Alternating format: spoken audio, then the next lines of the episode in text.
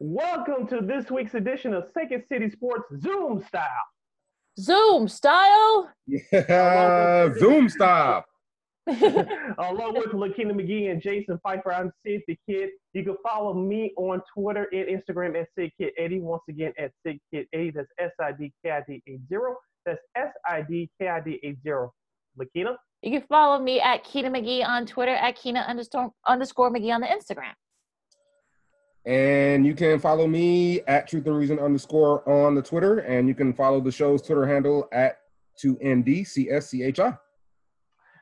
All right, guys, we have a potential guest joining us. Hopefully later in the in the program. I won't reveal that now, but in, in the meantime, in between time, we have a lot to get to. Let's first start with baseball. As of this recording of this podcast, tonight's game between the Miami Marlins and the Baltimore Orioles, it was supposed to be the home opener for the Marlins, has been postponed.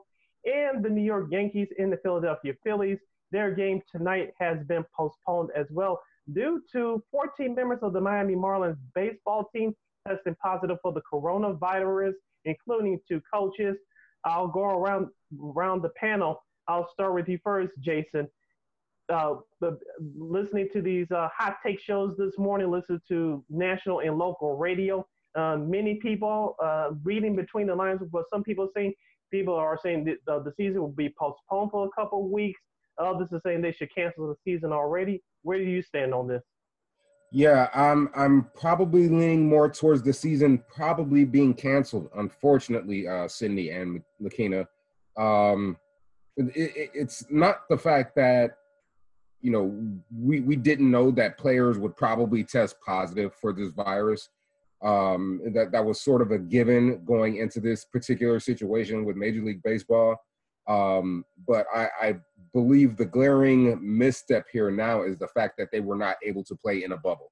Um, I think it, it makes exposure um, that much more exponentially greater uh, to these players, and the the concern obviously is safety. You know, some of these players are, are wives are, are pregnant and you know having children. Um, Mike Trout in particular, you know, one of the faces, if not the face of baseball. Um, he's he's about to have a child, and um, you basically you have one team in this particular case um, affecting four teams, and I I expect this number to grow um, as these players and as these teams move around these cities. And uh, again, um, it's it's not a complete surprise that that we, we have this sort of situation with the Miami Marlins. But again, I think the fact that they're not playing a, in a bubble puts the season in in, in danger, uh, in in my opinion, because they you can you can do all you can as an as an organization to you know try to provide clean facilities and safe facilities but again, when you when, when we're talking about inner city travel uh, throughout this country, it just it just makes it that much more dangerous for exposure and the potential for exposure.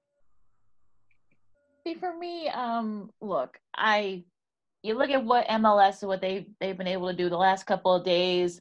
They've tested everybody that's been in that bubble. Everyone's tested negative. Premier League just in their their session yesterday. They they tested like 2,200 people, and that's players, managers, uh, media people, PR people, they've had zero positive tests. The fact that they've been able to kind of do this in a bubble, and in England, they've actually been able to contain, and also, you know, with in Italy, Juventus won the Serie A title, which is the top tier title in Italy for like the 500 time. No, actually, it's the only the night time, but you get you get what I'm saying. But uh, they've been they haven't had any positive tests either. So in Germany, of course, we talked about it a couple of weeks back. They just finished their season. I, I, look, ML, MLB, the players union didn't want to didn't want a bubble. You know that that that option was out there. They decided not to. And you know, Miami, considering the fact that Florida is one of the now the hot spots, excuse me, for for this you know this this you know this illness and you know this unfortunately doesn't surprise me, but the fact that you know they didn't do the bubble you know now they're now they're doing meetings. And then all these hot takes from people say well they should cancel the season or they should postpone it or you see you know i'm seeing some people say well look look here's all the people who are cheering for the virus. I mean that that just okay can we just slow down here for a second? And look the science look we're still learning more and more about this this virus and it still could have be lingering lingering effects for people, even if you know you're able to recover. So I think people need to kind of follow the science and stop, you know, being in denial. And baseball needs to figure out something because you know the NBA they've been able to kind of we'll talk about them in a, in a little bit, but mm-hmm. they've been able for the most part they've been able to kind of keep everybody like in the bubble and even keeled. And we talked about MLS, you know they've done it. NWSL, I mean, unfortunately the Red Stars lost to the Houston Dash yesterday for the title, but they've been able they were able to do it. Granted, there was only eight teams. I think there were only that played, but they only have eight eight players and eight teams, I should say, in the league. But they've been able to kind of they were able to do to do all this within just a few weeks. So I think baseball this should have been put together a lot better. Well, let's just say that. What do you think, Sid? Yeah, just a reminder for people listening: the Miami Marlins had their opening weekend series at Philadelphia. And you just mentioned, Lakina, that Florida is one of the hotspots. This happened, and they were away from home, and so that tells you something right there.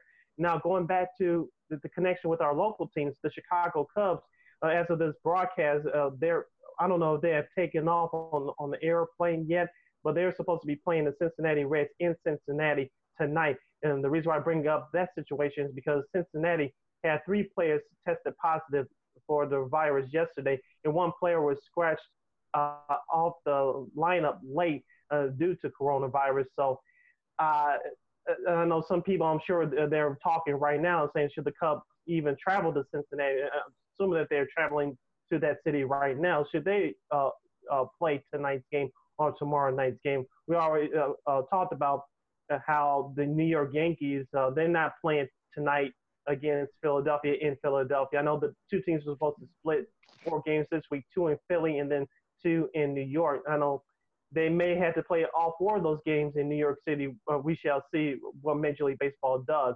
But uh, I'm kind of with you, Lakina. Uh, what what we try to do on this show is we're not trying to be doom and gloom, but we're not going to uh, let our heads fall in the sand either. We have to deal with reality, right. like you you guys been saying. We learning something new about this virus every single day. And if this comes down that baseball didn't have a backup plan, it's just in case something like this happened, shame on baseball and shame on Commissioner Rob Manfred because, like you guys have been saying, like most people have been saying, if you thought that you were going to get through the season with zero positive tests, you're crazy, or you didn't think that a potential of this kind of outbreak on one team could happen, shame on you. Yeah, I mean, I really couldn't said it, couldn't have said it better myself, Sydney. And and again, I don't think either of us are surprised that that some players are coming back positive. I, I, think even the players themselves were aware of this. But again, it's it's also I think the unknown of having to rely on other organizations and other teams to to to keep them safe, keep opposing players safe, and I think that is part of uh, what is nerve wracking about it. You know, because uh, Anthony Rizzo just came out with a few comments about it yesterday. You know, or, or the day before, I think. Um, and he, he basically said it is nerve wracking because you don't know, you know, how these facilities are are being being handled, and and it's not a, you know, it's not a shot at these organizations, but there is so much that we just don't know yet, and uh, it's a little bit scary for for a lot of these players.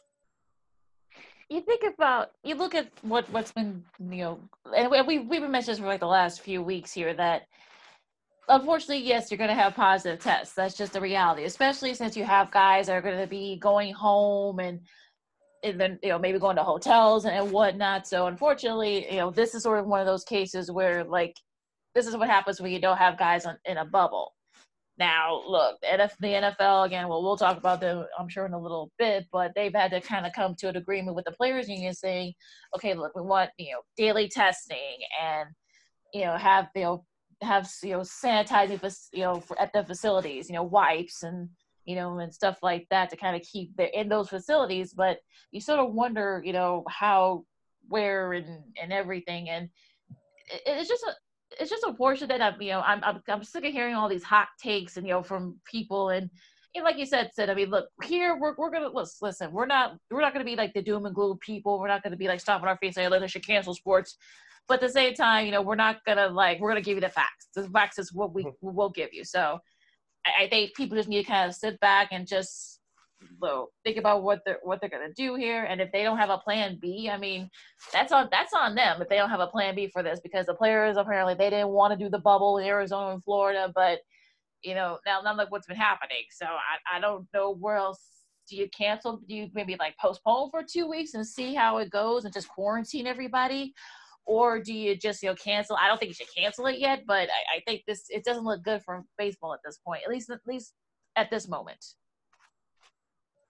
I've heard some people say that the how the Major League Baseball looks quote unquote smart now that they didn't have the bubble in Arizona and and and in Florida because back in April we talked about this before Lakina.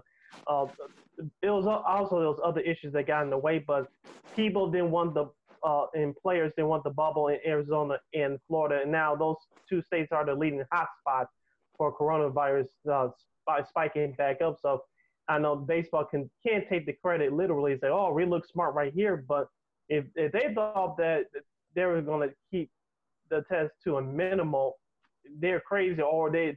I'm sure they didn't think that this situation could happen. Now it's on the front of their doorstep, and it's time for the commissioner, Rob Manfred, to step up and do something about it.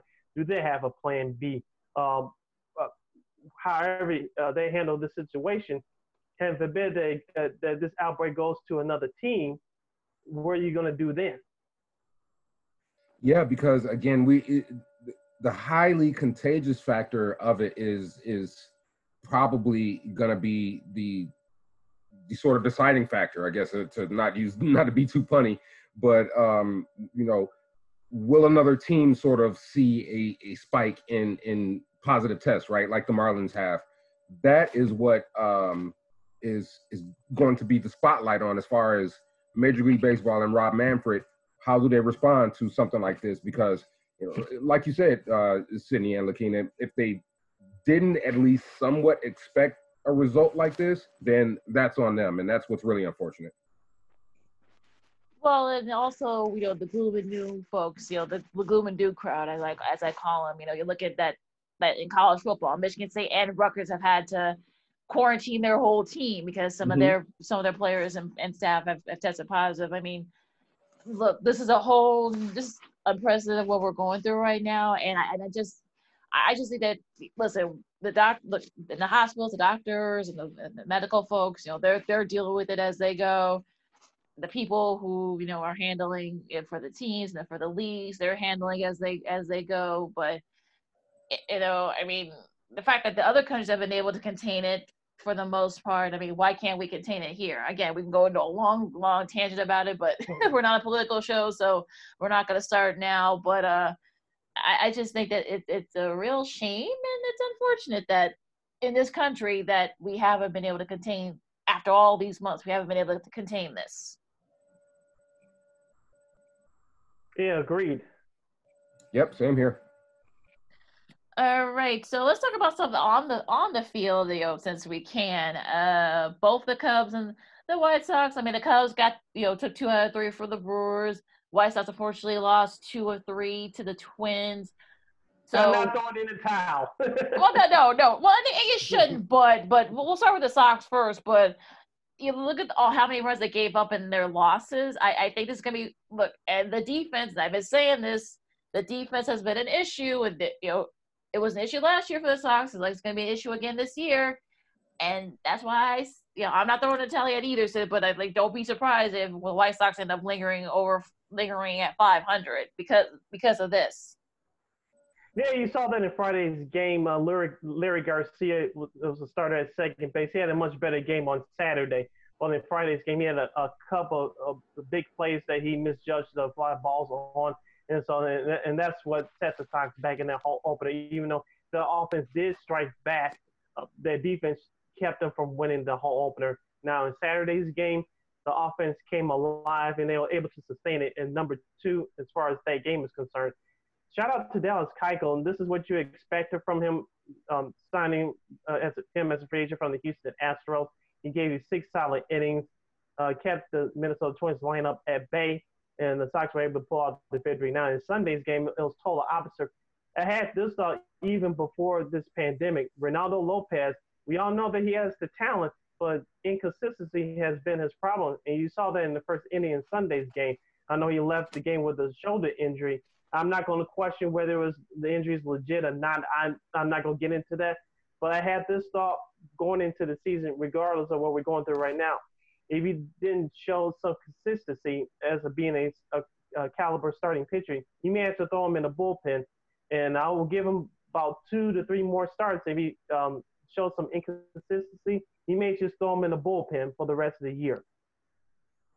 Yeah, listen for for me, um, big big spotlights on Lucas Giolito and contrastly Dallas Keuchel. Um, I think it was James Fox that we talked to uh, last last week from yes. uh, FutureSox.com, and I, I I you know got him to talk about the the Keuchel signing.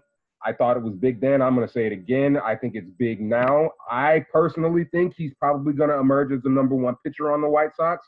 Mr. Fox didn't seem to think so. He had him in the two or three spot, but listen, for me, I think Lucas Giolito, I, I, I don't think this is a one off. I think he's going to struggle with really good teams this year. There's a book on him now. And well, not to say that there wasn't a book on him last year, but you know, he, he, he sort of quote unquote snuck up on a lot of teams and was able to to pitch really well for uh, especially the first you know half to three quarters of the season last year. You saw in the back half him tail off a little bit. Um, again, I don't think what happened on the home opener is a one-off, even though the Twins have a very powerful lineup, maybe arguably the best in the American League. I know you know the, the Astros and the Yankees lineup will have something to say uh, say about that. Giancarlo Stanton, especially. I think we'll talk about him in a few minutes. Um, but but seriously, this is back to, to to the starting pitching for me. And what is Ju- Lucas Giolito gonna do? Because again, I I think if he doesn't make some adjustments, he's going to struggle a lot this this year. And again, on the contrast of that, I think Dallas Keuchel that was a, an excellent start. Like you mentioned, uh, Sydney, he he did exactly what he was supposed to do, coming off of a blowout loss in the first game. You know, just come out and establish himself in that second game, six solid innings. And I think again, this is a big signing for the White Sox. I think he's going to be the guy that the guy that carries that bullpen. Just need a little more consistency from that offense, and I still think they're going to compete. Well, it, it, it, look, like I said, I think look, you know, Jimenez did his thing. You know, Luis Garcia did, did did his thing. I think sort of a surprising. Um, you know, Abreu, you have your Abreu jersey on there. Sid, he did his thing too for a couple of those wins. But uh, like I said, I mean that their that their defense is still. I I'm a little I'm a little leery of their defense, and you know some of the the bullpen. I mean, and, and look, that, that Twins lineup is massive. Nelson Cruz, I think, showed once again he's a Chicago baseball killer. He's done it on both, in both leagues on both sides of town. But uh, yeah, look, look. I mean, look. I'm not like I said. I'm not throwing a tally yet for the White Sox. I mean, they're, they're gonna be right there in their division, and for those wild, you know, for the, all those wild card spots, like 12 wild card spots that they're gonna have. But uh, but yeah, look. I mean, look. Their offense is fine. Like the look, like I said, the defense is still an issue, and that back that back end of that back end of that rotation is still a big uh, big issue too for the Sox. Yeah, props to a, a, rookie outfielder Luis Robert from belting his first home run in Sunday's loss uh, to the Twins. Uh, that young man's going to be a player, and I, yes, he's going to struggle a little bit, but I, I think yeah, he's going to be a, a five-tool player, and I'm looking forward to much bigger hits coming off that young man's back.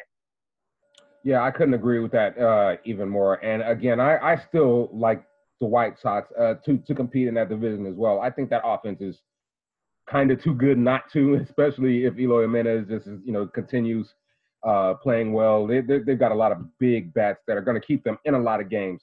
But that defense and that starting pitching for me, I'm still got a little bit of a spotlight on. Um, I, I, can't remember. I, I think the news about the playoff expansion came after our recording last week. So, did your guys' two opinions change on the White Sox uh, getting a playoff spot now that the playoffs are expanded a little bit? I think for me a little bit because it gives them a, a better chance to to reach the playoffs. Now with a couple um, wild card spots being added, so the, their chances of making it to the playoffs increased uh, just that much more. But they got to stay around 500 or slightly above 500 because baseball is telling you it's easy to make the playoffs. Playoffs, you just got to stay uh, slightly above 500. Every second place team is going to make the playoffs. So if you just stay right there, uh, your chances uh, uh, increase. As we said for the White Sox, they have a golden opportunity. Minnesota is still number one, but you have to watch out for Cleveland. Cleveland, you saw what they did against Kansas City in their opening series. If, if they stay hot, It's going to be tough for them. But if you're the White Sox, you just have to worry about your business. Yeah, I, I, look, I think they'll they'll be right there for the, those wild those, those next group of wild cards. I think because, like I said before, if Minnesota keeps doing what they're doing, and then they're going to be hard to slow down. They'll they'll win. They'll be fine. And like I said, look, Cleveland's on a mission. This is this is probably their last chance to kind of kind of make do with their with their core before you know they you know they break up. So they're on a mission. And look, look like if the White Sox can kind of stay right there at 500, like I've been saying, they could be right there for that for those other other uh, wild card spots. If not, they can just forget about it, and the White Sox fans will no doubt be very disappointed. Let's go up north to the other side of town. Um, the Cubs, a nice showing against the Brewers. Two got two out of three on Friday night. You know, Kyle Hendricks pitched a gem, four hit shutout, complete game. I, I think sort of silencing folks that were not that you know, kind of were questioning him getting the opening day start. He showed you why. Um, their bats, you know, the bats were, were really good. Um, Yu Darvish, mm, not so much, and then middle of the road bullpen. Eh. But Tyler Chatwood probably had his best start as a Cub, I think easily. Don't you think, Jason? so, what do you guys, well, what do you guys think of the, the Cubs' first three games? Jason, I'll start with you. Um, if I had to have give it a grade, I'd give it a solid A. Um, only reason it's not an A plus was because it was a sweep, and um, you know, I'm not just one game. You know how I like to pick on Yu Darvish and and sort of you know put a put a big spotlight on him as well. But um, I'm I'm not overreacting to his performance on in in game two. There was some defensive lapses there that led to some runs being scored as well. Um, but uh, again, the the problem that I've always had with Yu Darvish has been his efficiency. I think he threw like 75, 80 pitches in only four innings. Um, and that's just not going to work. You know, he, he's got to be more efficient with his pitches. Now, you saw him do that uh, for the most part in the second half of last year, which is why I was so excited about him coming into this year, obviously before a pandemic hits and the season has been, um, you know, altered in the way that it has. Um, so I'm not going to get on him too much. Again, I, I think he pitched okay, but I would still like to see him be more efficient. Um, that game just kind of got away from the Cubs. Um, but but Tyler Chatwood, I mean, yeah, I mean, best start as a Cub. You know what? What else can I say about it? Um, six innings. You know, I think I think one earned run. I think um, I had the line in my head, but I forget. I'm forgetting it now. Um, I think only one or two walks, and um, you know, he you saw um, the potential of why the Cubs wanted to sign him a few years ago, right? Because he was sort of a guy that was that had uh, this uh, this bill on him for having great stuff but a little inconsistent as well. And of course, when he gets to Chicago, he's you know walking the entire the entire roster, and that just wasn't a good look. But um, from what I've ter- heard from uh, Tommy and I think I'm pronouncing his name right, uh, Cubs pitching coach, you know he's worked on a few things in the offseason, and uh, he's just wanted to be better, and that's that's all you can ask for. And you know, hopefully he can be a little consistent. I don't know how much he's going to start this year but it was certainly um, a, a, nice way to nice way to, to sort of get things started here in, the, in this shortened season because it's going to be a sprint and you, you beat two out of three from a you take two out of three from a team that has given the Cubs the business over the past couple of years and um, psychologically it's a good start. For the Chicago Cubs, you have to be impressed by the offense. As we said, coming into the season, they have one of the best lineups in the National League uh, led by uh, Kris Bryant, Anthony Rizzo, Kyle Schwarber, Ian Happ, who had a big game on Sunday. Uh, you can go on and down the line. Uh, Friday's game, as, as, as, I said, uh, when Kyle Hendricks pitched against the White Sox, you had to be concerned a little bit, but let's not overreact. He bounced back and actually uh, put the Cubs in position to win, in which they took advantage of. Saturday's game is, is, a, is a throwaway. It happens, but – Sunday's game, they jumped out on the Brewers early and they were able to hold them down. Uh, I'm with you, Jason. I'm concerned about the Bull, uh, the Bulls. We'll talk about them later and get on my nerves. But uh, I'm concerned about the I'm concerned about the bullpen for the Chicago Cubs. Uh, will, uh, will they be able to hold up their uh, the end of the deal, especially if they if they get started pitching for that particular day's game? I, I, I don't know, but Tyler Chatwood he did pitch well yesterday. It, it did help with the Cubs jumping out to that five nothing lead, but we'll see if they can sustain this throughout uh, the season. You got uh, your first road series of the of the week coming up, of the season coming up at Cincinnati. I know Cincinnati fell flat on their faces to Detroit over the weekend, but we'll see how the Cubs do now on the road against another division opponent. Yeah, and and this is going to be probably the bane of Theo Epstein's existence, and for me, the sort of bullet point on what his legacy is based on here in Chicago. Obviously, he brought a World Series here, and and that has you know that holds enormous weight and value. But um, that bullpen for the Cubs has been their Achilles heel for going on four seasons now, and you know it's it's it's going to be a little hard to evaluate in a season like this because it's such a sprint and every game sort of matters. So there, to me, I feel like there's going to be a lot of overreaction one way or the other, whether they're doing well or not, you know, because how do you properly evaluate it and prorate it over 162 games? You kind of can't, right? So it, it's, it's for me, you know, so far so good. I, I, mean, I think that's just the best we could hope for. But uh, again, it's if the games are close, yeah, they're they're as, as Cubs fans, you're, you're going to be nervous, and there're going to be a lot of nail biters, uh, and hopefully we can get a lot of those extended starts, six and seven innings from the rotation. Um, but but but quickly back to Kyle Hendricks. This was brewing for a few seasons now. Um, it's not an overreaction as I say this. He has been establishing himself as one of the best pitchers in baseball. Um, if I had to think about it now, I would probably have him right about number six or five. I think I can name four or five pitchers ahead of him at this point in time if they're healthy and their game is on. But this guy has this has been coming. This has been coming for a long time. He is good. He has been really good.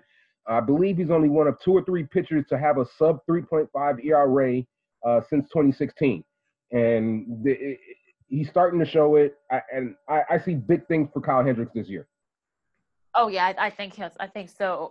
I think he could probably be right there for a contender for the Cy Young. I think you know, like again, if you want to put an asterisk on it, it's only sixty games, fine. But I think, look, he's capable, and look, he's worked his butt off to get to this level, and I look, I think he'd be right there for this for the NL Cy Young. I, I think he's got, I think he's got a shot. I think he can, especially if the Cubs are really good and they could be right there in that division. I, I really think they can, he can be. I want to ask Jason a question before we move on. Are you able to get the Marquee Network on your cable system? I am not. Uh, so I have YouTube TV and uh, they have not uh, brokered a deal with them as of yet. So I'm I'm watching the games, but I will not disclose how. I know I know what you're talking. We know what you're talking about, but let alone. hey, yeah, exactly. I don't know. Yeah, you know, I don't know who's listening. I don't know who's watching. I don't want to incriminate right. myself. No, no, okay, we, we won't. Okay, well, yeah, we know, we know. no, we'll, we'll, we'll just we'll, we'll just keep it that uh, way. Yeah, just just for disclosure, I, I'm doing the same thing, but we know what it is. We know. Yeah, yeah. So, well, I, I, mean, I will, uh, you know, I, I, guess somewhat pat Comcast and Xfinity on the back for finally getting the deal done uh, for, for for their customers, but but you know, it's a little late. But uh, yeah, so now we're just now we're just hoping on praying on hopefully YouTube TV can get something done here soon. okay, so okay, so all right, so there are no 3 0 teams. You know, no one started 3 but there are about like, like a dozen teams that are 2 and 1 who is impressed? I know it's only only three games, you know, sixty game season. As at least so far, who has impressed you? I know it's a little early, but you know, what are your like early synopsis so far? Uh, well, well, for me, I had mentioned this earlier, and um, if if Giancarlo Stanton and Aaron Judge can stay healthy for the New York Yankees, I mean, they're always sort of impressive. But but this guy, he seems to Stanton I'm talking about. He seems to be on a particular mission so far in this uh, shortened uh, 60 game season. He's hit two balls that I don't think personally have landed. And uh, with no stands or, or, no fans in the stands, I should say, uh, you can hear the impact that much louder, and they sound like mini explosions. I mean, this guy is slimmed down, but he's not lost his power at all. And I was watching that at bat. I was watching the game, the, the, game first of all, but that at bat, that home run he hit off of Max Scherzer, um, that that again, I don't, I, I just don't think the ball is still landed. It's still going somewhere. I just don't know where. And again, if those two guys can stay healthy uh, for the Yankees, they're they're, they're they got to be one of the favorites to come out of the American League.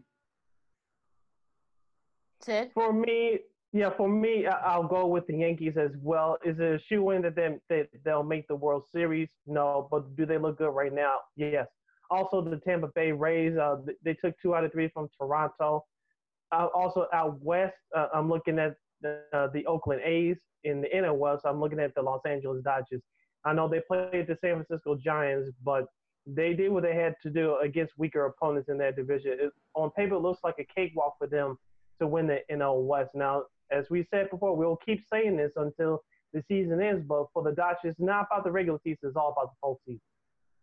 Yeah, the Dodgers look good. I know I know they split with the Giants, but look, I mean, they should be able to steamroll that NL West. Um, the Cubs, the Cubs impressed me. They were able to pull out that that win. Tyler Chatwood looked really good. Like I said yesterday, Atlanta. I mean, they. I think they're still hitting home, hitting. I think they're still still scoring as we speak. Even yeah. though I guess the Mets. I mean, my goodness, Jesus. But uh, uh, on the AL, I mean, look, Tampa Bay looks really good. I mean, like I said, Cleveland. You know, Cleveland. Like I said, they they're on a mission. Um, the Yankees. You know, they look really good. Baltimore, well, I mean, uh, we'll, we'll see where Baltimore is. I mean, we've said before that weird things happen in this sort of a sprint, but they won. They win two out of three against the Red Sox, but uh, you know, we'll see what they do. Um, I know this is not going to be a popular thing to say, but I think the Astros, even though it looks like they're they've lost Verlander for the next few weeks with a forearm injury, so we'll see where that goes. But I mean, look, again, we'll just have to wait and see, especially with what happened with the Marlins. I mean, the Mar look, the Marlins, you know, they won two out of three before all this happened. So again, this is all sort of like contingent on if they have to delay the season for, for a couple of weeks. But at least, you know, so far it was nice having baseball now, before we move on from baseball, how did how did you guys like like the set of some of these? Because I know the White Sox had cardboard cutouts. I know some stands were just empty, and I saw like a couple use like virtual fans. Yeah, I know some people thought that was. I thought it was cool, but the others thought it was a little bit weird. So, how do you guys like the setups of some of these some of these ballparks? Well, b- before I answer that question, uh, I just want to give a, a, couple of notices and observations as well. Um, one, um, you, you mentioned Cleveland. Shane Bieber and Carlos Carrasco. By the way, congratulations to Carlos Carrasco, um, pitching for the first time in I believe almost two years, um, battling leukemia. Um, his season debut, 10 Ks, six innings, six plus innings, I believe. Shane Bieber, another young fireballer, establishing himself as one of the best young pitchers in the game as well. Uh, Cleveland's got a ton of arm talent, and like you said, Lakina, a little earlier, it might be the this might be their best last shot to maybe compete and, and, and get to a World Series. But again, I wanted to observe just those two, just outstanding performances this weekend. Um, the Oakland A's and Matt Olson, dark horse MVP candidate.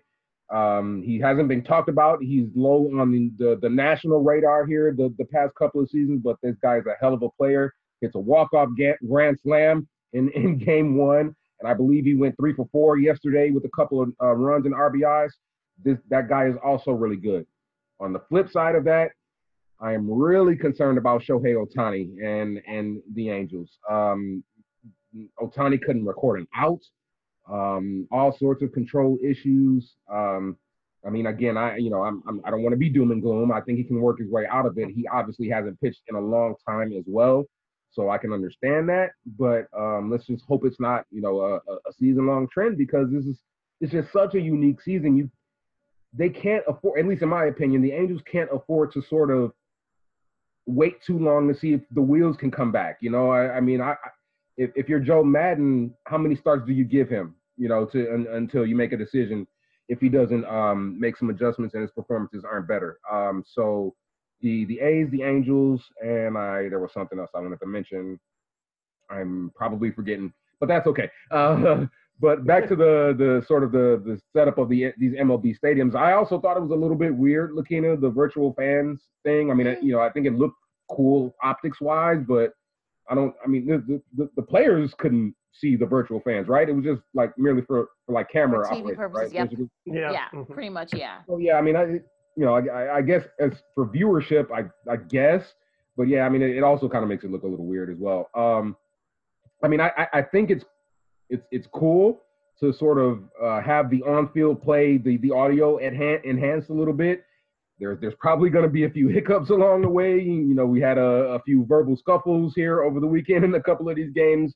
Cubs and Brewers, uh, of, of course, an example of that. But um, I, I think that is actually a little bit cool to sort of hear that advanced audio and and uh, see the the stadium sort of, you know, pipe in these these sort of recorded fan reactions to some of the things going on. So that's that's, that's a little cool to, to see and hear. But um, I think overall, I mean, I think these stadiums have sort of done the best that they could, especially you know with, with fan cutouts and some of the the funner things of that nature. Yeah, I couldn't agree with you more, Jason. With the fan cutouts, including I know Wrigley Field didn't do it, but I know on the south side, the Sox uh, they did, and of course, I think with them along with all the other teams that have done it, the proceeds go to, to their charity, the team's charities of choice. Um, with the virtual, uh, the virtual fans, as we talked about in Lakina on our last podcast, that we know that Fox, it, uh, they, they didn't do it for the whole game, but they did it for parts of it, from what I saw. But if they continue to do this and people like it, uh, assuming that the NFL season starts on time, they're, they're going to try it in the NFL as well because we all know all these sports, in particular college and pro football, they are presented in TV style type form. And they're presented as a TV show. And if it if it continues to work for baseball, uh, Fox is going to try it for football. Will the other networks follow suit? We shall see. It'll be like I said, it, it, it like you know it was a little odd seeing cardboard cutouts of people that actually looked weirder to me than the virtual. So because I knew what it was. But seeing right. like cardboard cutouts, I mean, Tim Anderson, you know, they had like car- cardboard cutouts of all the players' kids for the White Sox, and you know, had seen his little girls there was just a little bit creepy. I don't, I don't know why. It just looked a little odd seeing their kids there. But again, that's just, I guess that's just me and my like weirdness here with Stephen King novels. But I mean, look, I mean, I'm sure people are going to be trying all time. I'm sure there's going to be trying all types of stuff. You know, we we heard like the pumping crowd noise in some of these stadiums as well. I mean, look, this is going to be this is going to be weird for people. You know, again, this is something that we're going to have to get used to at least for the next, you know, for these next few months, for the rest of this year at least. So, I mean, I, I just we just a new world, unfortunately, if you know, quote unquote. Mm-hmm. All right. So where you guys want to go? You want to go NBA first, or you want to go NFL? Round ball. All right. Yes. So let's go with some basketball. So All right. Folks are in trouble. Yeah. Yeah. Someone. Uh, Lou Williams. Uh, he went outside the bubble for a funeral. I mean that that that part is true. We know that. You know. You know, made his family member rest in peace, but then when he came back to the bubble, he admitted on Friday night that he had no choice but to admit it. Yeah, because apparently he was seen in Magic City, which if you're not from Atlanta or if you don't know people from Atlanta or if you don't live in Atlanta, that is a uh, famous um gentleman's club, if you will. Watching them girls shake it fast. And oh my gosh, I am trying to keep it clean for this broadcast, okay? oh, okay, fine. Uh, but uh, yeah, uh, he uh, yeah, he admitted he went to the gentleman's club, and now he's being quarantined in a different area away from the bubble. He has to stay there for the next ten days. and uh, yeah, um, look, I look, I mean I, I heard like, like our, our, buddy Kyle me said that well they listen maybe they should maybe they should have had like you know strippers somewhere in the bubble so maybe the people again his words not mine. I don't know. His words not mine. Um hey make it rain. Yeah I mean look I mean look it, it's just I mean they, they haven't had any positive tests. I think they've had like, like two positive tests I think. This is the last time they tested everybody but uh yeah so i mean you know, patrick Beverly, he's back he's back in the uh, in the bubble so is zion. But uh yeah uh what do you guys think of Lou Will and his uh misadventures if you will? The man just wanted to get some wings okay? What's wrong with the man wanting to get some wings? Sure why not? You know, you know look look look I, I i've heard i don't know but i've heard that magic city has excellent food okay? I, I did so, and and apparently he likes the wings. So what's wrong with the man going to get some wings? As comedian Chris Rock once said, you go into those joints like that. I'm cleaning up here a little bit. You go into a joint like that, and, and all you eat is those tater tots oh my god. I'm just saying. I'm Apparently, just man like wings. But no, this, look, look, look. uh, oh, this is- such a bad look for him. Just such a bad look. I mean, just it it it it, it really is. Um, the optics are, aren't good for for Mr. Lou Williams here, and um, so far, you know, I, I think the NBA bubble has has worked, right? I mean, I think generally it has been a positive thing. There hasn't been any spikes or upticks in, in, in positive cases or anything like that. So I, I believe it's it's you know worked as best as it can. But we, I mean, plain and simple, you can't have stuff like this. Can't have stuff like this happening. Not in the world of social media. Somebody you're gonna get caught. You're gonna get seen. Um, so uh, you know, I mean, uh, it's it, it, it's it's affecting the Clippers. I mean, you know, I think he might miss a game or two uh, in the NBA restart, which is coming up in a couple of days here. Um, so it, you know, it's it's affecting the team, and and those are the the ramifications, at least for Lou Williams. You know, that that's who he has to explain his actions. As we said before, guys, uh, the stories are going to be more off the court than on the court. If you listen to certain uh, NBA superstars of the previous weeks, including Damian Lillard, aka Dame Dolla, the kids will call him from the Portland Trailblazers, he said that you thought that everybody was going to be on their best behavior. You're crazy.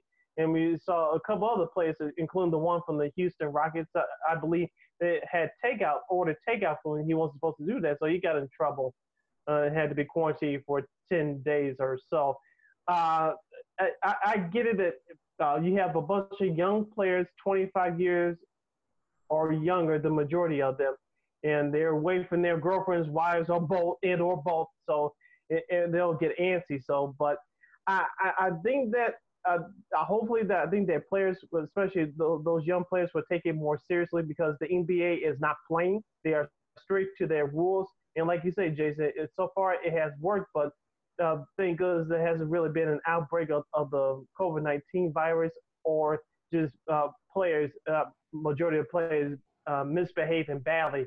Now, uh, Kristaps Porzingis of the Dallas Mavericks and Paul Millsap of the Denver Nuggets, they had to be uh, they had to be placed in on a 10-day quarantine as well because they missed uh, a, a, a test session. So the NBA is strict here; they're not playing, and if you're if you're a player, you you do not, I repeat, do not want to be a reason why that your team is not successful due to your silly, selfish act. Yeah, and, and real quick here, it- I, I mean, you, I hear you talking about the young players, Sydney, and that's that's a great point. But Lou Williams is a vet. There's no Yeah. excuse. Right, exactly. no excuse for Lou Agreed. Williams. Mm. Yeah, I mean, look, it's one thing if the younger players do it, but it, come on, Lou, you're you're you're- you're almost thirty, so you're, you're you're supposed to know better. And you uh, know, and like you like you just said, said I mean, you know, Porzingis and Millsap, they've had to take a, like a couple of days in quarantine because they missed the testing. And look, the NBA is very serious, and I can see you know a lot of you know a lot of people are, are, are you know applauding Adam Silver for doing this, and for also for the Players Association and and the owners for you know setting all this up and, and for doing this. I mean, there was actually been some pretty good basketball too, but like you said, like you guys have both said, I mean, it's going to be the stuff that's going to off the court. It's going to be doing a lot of that's going to get more and more attention than what's going to be going on on the court. I mean, the stuff going on on the court will probably be like sort of you know your typical eh, mundane. You know, they're playing basketball, yippee. But you know, I, I mean, it, it, and it's just that you know, like you said, look, look, look, look what was the first thing we talked about? Not the, not the scrimmages, but the fact that you know Lou Williams can love him some wings at Magic City. hey, you know, whatever. But and also the, you know, the the kid from the Rockets, you know.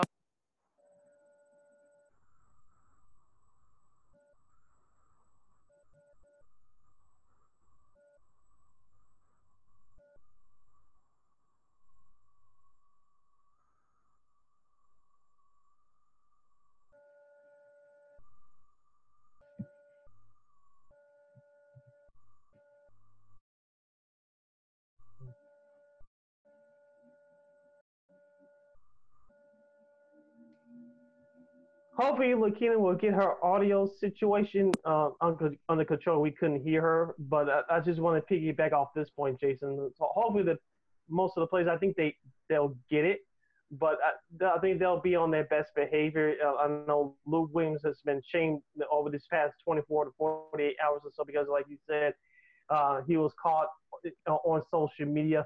You really can't, not to get too far uh, into this, but especially being in the position that these players are in, being celebrities and whatnot, uh, you can't really get get uh, get away with anything anymore. Everybody's a quote unquote reporter because of your camera phone. Let's just say I did something. Somebody doesn't have a cell phone. The next person does. Oh, he did this. Click. So uh, they can't really get away with anything, um, especially being inside that bubble. Yeah, yeah. I mean, the spotlight is on these players, you know, again, and, and this is a social media age, and everybody's got a camera, like you said, Sid. And, you know, these, these players have to be smart, especially these veterans. They're the ones that have to set the example for these younger players um, because this is just such a unique situation, you know, and, and guys like Lou Williams, they have to be leaders. And, you know, getting photographed at the at the gentleman's club is not a good look. You guys hear me now? Yeah, we got oh, you back now. Yeah, I don't know yeah, what if, happened. If you want to, yeah, if you want to finish up your no, last you can point before you no, cut, you, cut it. No, you can, you can, no, you can, uh, you can, you can finish up your points, and now I'll, I'll follow. No, we're good. We just wanted you to finish up your point before you cut out. Oh, okay. Uh, yeah, the, we were cut off.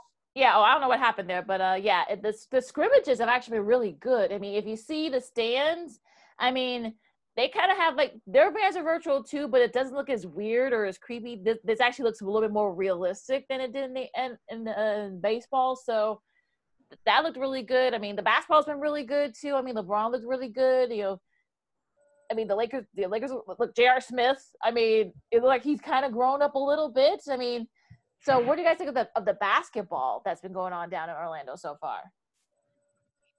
Yeah, yeah. I mean, I'm I've I can't wait for it to get back started. And again, I think first game here is on the 30th. So um, I think the quality of basketball has been great. You know, again, uh, the, the, NBA has is the benchmark for for how these sort of uh, major pro sports leagues uh, should have and and and are operating. You know, so um, again, you know, you can't have the the the sneaksters. Um, you know, we, we gotta we gotta try to minimize those cases, but as far as on the court, uh, yeah, I mean the, the competition has looked good. Um, you know, just saw well, you know, he's he first came back, he struggled a little bit, but Russell Wilson rejoined the team, and and you know he was part of the scrimmage. James Harden doing his thing yesterday as well. Um, Luka Doncic, Ja Morant, uh, you know, Grizzlies and and and uh, Mavericks played yesterday, so that was a pretty decent game. And yeah, I mean, again, I just I can't wait back to see these guys on the floor. Yeah, you looking at these scrimmages a few minutes that I had a chance to look at them. As you mentioned, Jason, a couple of the big time teams look good. Utah, Boston, Houston in particular. But the, the Lakers and the Clippers, they're not taking this as serious. I know LeBron James and Anthony Davis both were limited, uh, restricted minutes wise. I know Anthony Davis got popped in the eye yesterday, so hopefully he's okay and ready to go as the uh, restart begins later on this week um, I, will I'll just say this. Just I just hope, and I think they will get it as the restart begins. That the quality of basketball continues at a higher pace because these players have been off the last three and a half, four months. So the competition part, uh, I think, will be fine. I just hope that uh, nothing else, like you said, Jason, happens uh, tragically, uh, for of a better term, away from the court.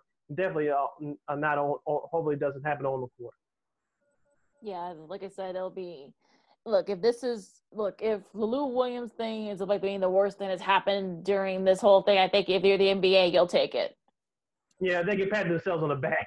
right. So exactly. So anything else basketball wise you guys want to talk about before, unless you want, you guys want to take a break? Yeah, I just well, want before we take our break, I want to just mention something about the WNBA real quick. Uh, uh, applaud them as far as their protests before the games over the weekend as they got started uh, in their bubble. I know uh, a few of the, uh, the teams protested before the national anthem, you know, with the Black Lives Matter movement. Uh, I know the Sky won their game on Sunday. Uh, again, they got their revenge on the Las Vegas team from the playoffs the year before. Yeah, the Aces. Uh, so, yep. so I, uh, these WNBA players, uh, uh, things all, they they cannot be ignored either. So I think also they're showing the way to peacefully protest, but also you know uh, focusing on their games at the same time. So people should take a look at them as well. Yeah. Also, um, some coaching news. Uh, looks like the Knicks and Tom Thibodeau are finalizing a deal. Uh, so that's some other news coming out of the NBA. Um, I mean, I, knee-jerk reaction is is uh, Tom Thibodeau is a good coach, but um, it is a damn shame that that Mark Jackson has not was not hired for this position. Um, damn shame, and I'm I'm I wonder why he hasn't had a job since leaving uh, the Golden State Warriors because he's one hell of a coach. Sort of one. Uh, of those. no, most of. So just, yeah, I know just one. most of- yeah, go ahead, look at. No, no, you go ahead. You go ahead. and Finish. Uh, that, I know the listening to New York sports radio radio over the last few weeks. I know many fans wanted Mark Jackson as their head coach. You know, uh, the former player uh, who was drafted by his hometown team comes back home to coach uh, the Knicks. But you know, the, Knicks are in a lot of trouble. The only thing that I'm worried about when we saw what happened here in Chicago, Thibs wanted uh, more control, more power over the roster. He got that in Minnesota. Went to the playoffs right away, but the following year it all fell apart and he was gone. So I, wonder, even though you had a, a veteran GM in place with the Knicks, and Leon Rose is the new president now, I, I wonder how much say w- will Tom Thibodeau really have with this roster? It's a young roster. You have um, coming off his rookie year, J.R. Barrett. You have Mitchell Robinson. So uh, outside of those two young pieces, what do you really have? I know he has a former player, former Bull, Taj Gibson on that roster, but outside of that, you really don't have much. I wonder how how much power that Thibs has as far as roster control is concerned. Even though you have a GM in there, how much say does he really have over this roster? That's just my concern because it's, it's going to take a couple of years. And will the Knicks fans be patient with that? And I think that's you know Exactly. we you know he almost he listen he ran guys to the ground here, and I think that's the same thing ended up happening in Minnesota. That's why things you know went off the rails quickly up there. And we'll see what happens in New York. You have a much bigger microscope, and the media will be very is very merciless. So if something Mhm. happens, if someone tears their ACL or you know tears their Achilles, I mean, there's going to be a lot of people that are going to be saying, you know, why didn't you just let Mark Jackson? And that's another question I think people are going to be wondering, like, why hasn't Mark Jackson gotten himself another job since, you know, being let go with the Warriors? Sort of one of those things where we're still trying to figure that out. All right, we're going to take a quick break, and when we convene, hopefully our surprise guest will show up. Hopefully he does. Hopefully, But if, but if not, you know, listen, there was a big trade that happened in the NFL yesterday. We'll have our Mhm. thoughts on that, and also also and all you know, other NFL stuff, and also college football, and whether or not they'll be able to, you know, get going here in these, you know, this, this next month. So we'll be right back. Second City Sports Zoom style. Zoom style. all right. Well, we convene right after this. Stay tuned.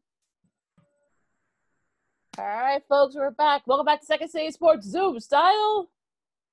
Zoom style. style. I love that in unison. You See, see, we still got it. Okay. Uh, once again, I'm Lakina McGee. You can follow me at Keena McGee on Twitter and at Keena underscore McGee on the Instagram.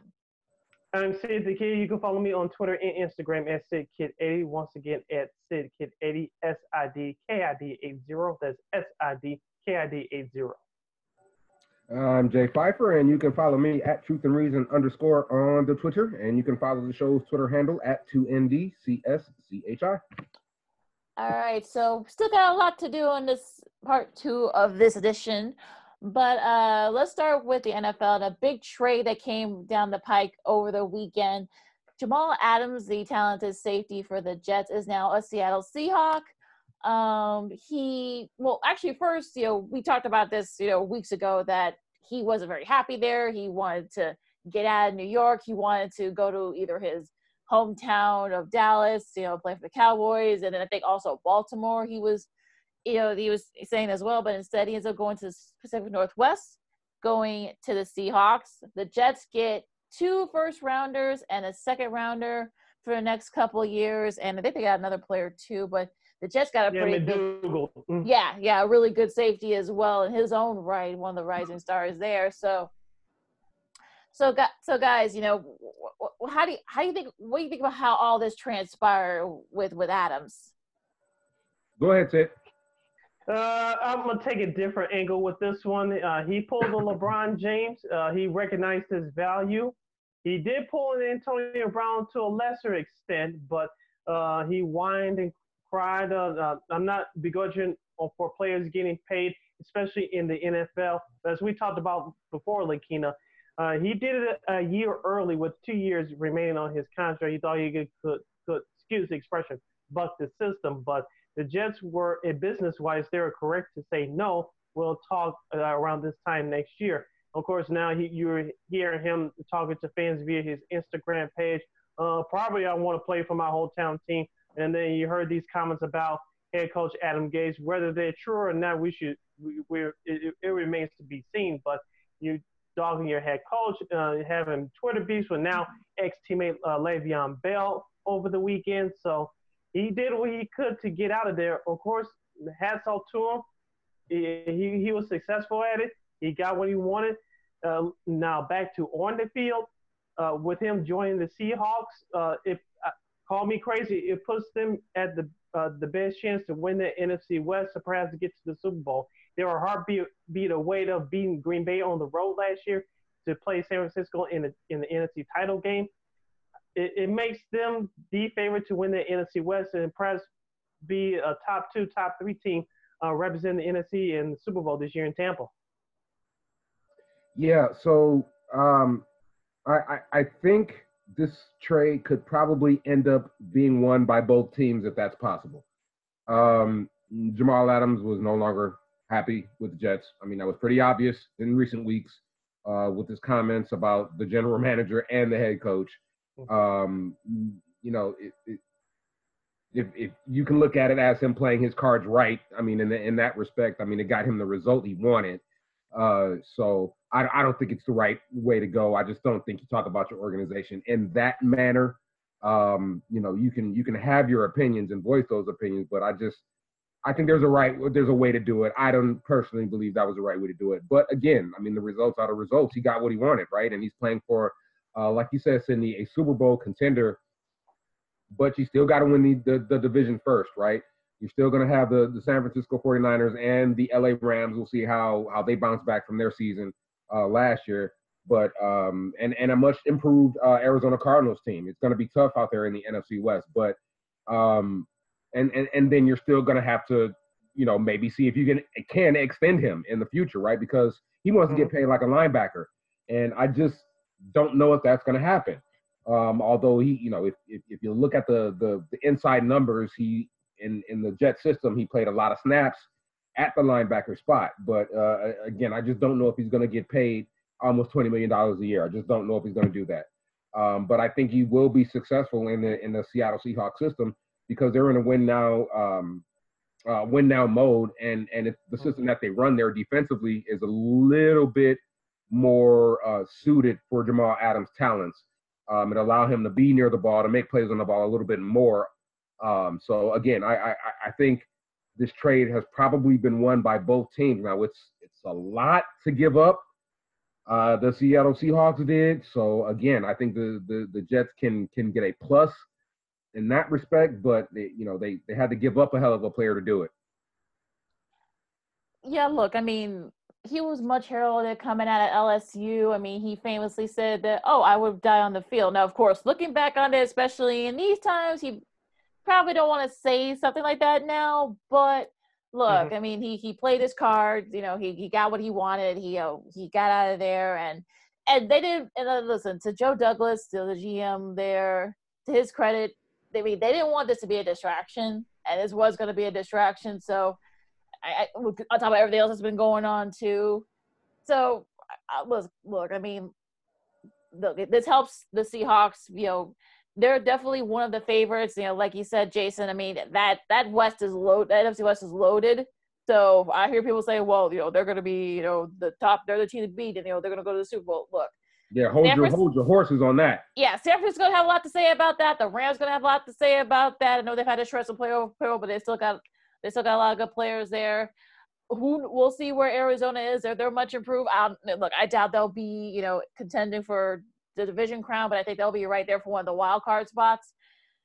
As for the Jets, I mean, look, they've got they've now got assets now. They've now got multiple multiple draft picks. So again, they may have to change coaches. You know, but just just saying. But uh, but I mean, look, I mean, this this could be this could be one of those trades that, and it's rare, but this could be one of those trades that that's won by both both teams, both sides. Yeah, for the New York Jets, like I've been saying, uh, Sam Darnold's your franchise quarterback. You have to find out if, if he's the guy going forward. He, he's shown promise over his first two years, and I, I know he missed almost close to half the season last year. But you got to find out if he's the guy going forward. If, if he's the guy going forward, uh, you still have to rebuild that offensive line.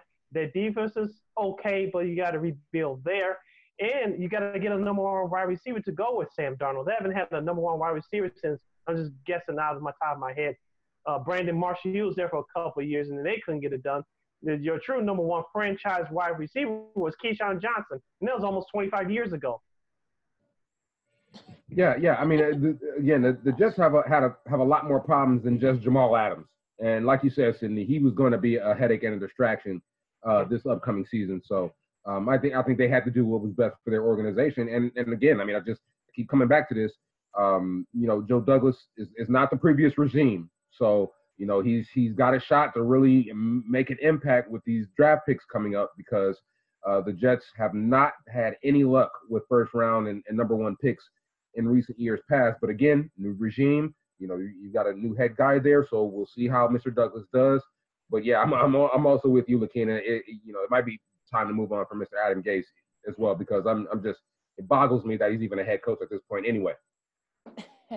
yeah, I mean, look, we'll we'll see what happens with that, especially if they go to if they're off go off to a bad start, and they probably will be. And I just think that at, at this point they may have to maybe say goodbye to him. Who knows? But uh, look, I mean, at least the Jets looks like they're looking up to the fu- looking into the future now.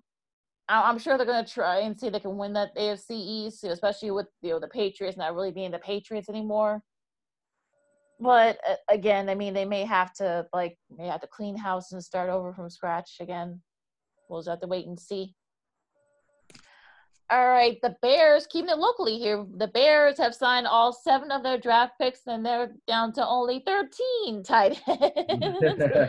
Trying away Adam Shaheen and Ben Braunecker.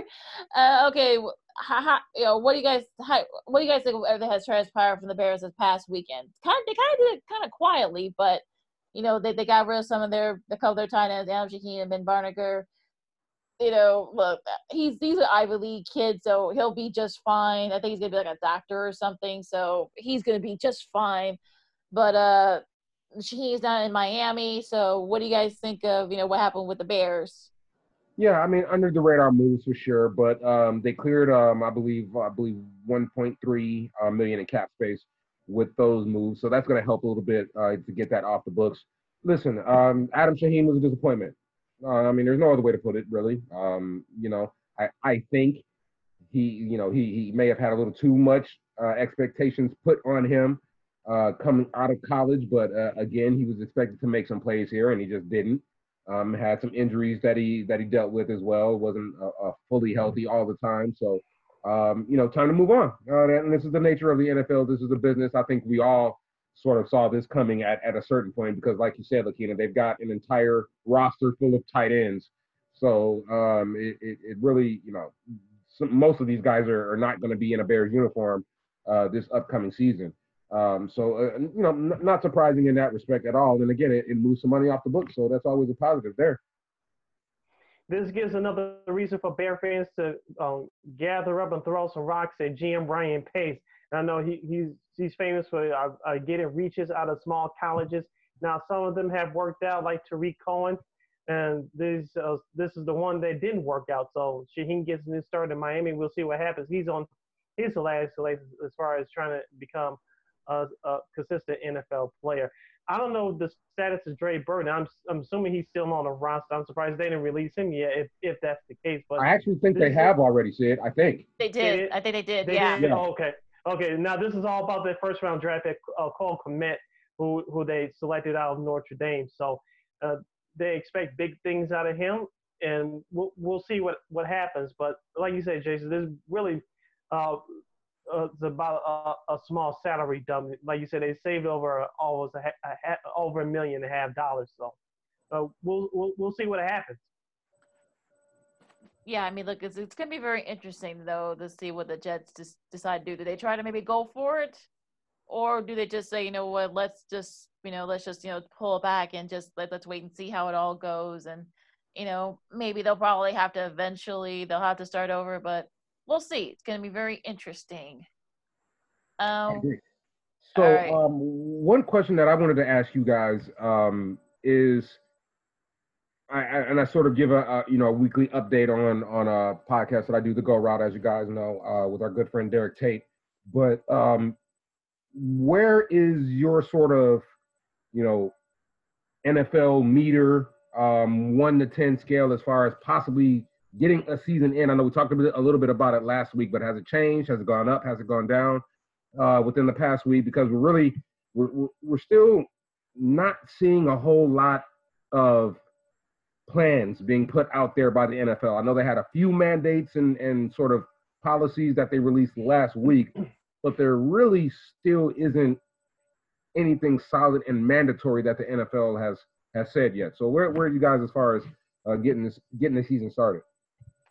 I'm still pretty hopeful that the season will start on time now, uh, due to the fact that they they have canceled the entire preseason uh, like you mentioned, Lakina, in our first segment, the, uh, the players' union and the owners agreed to uh, the protocols over the weekend.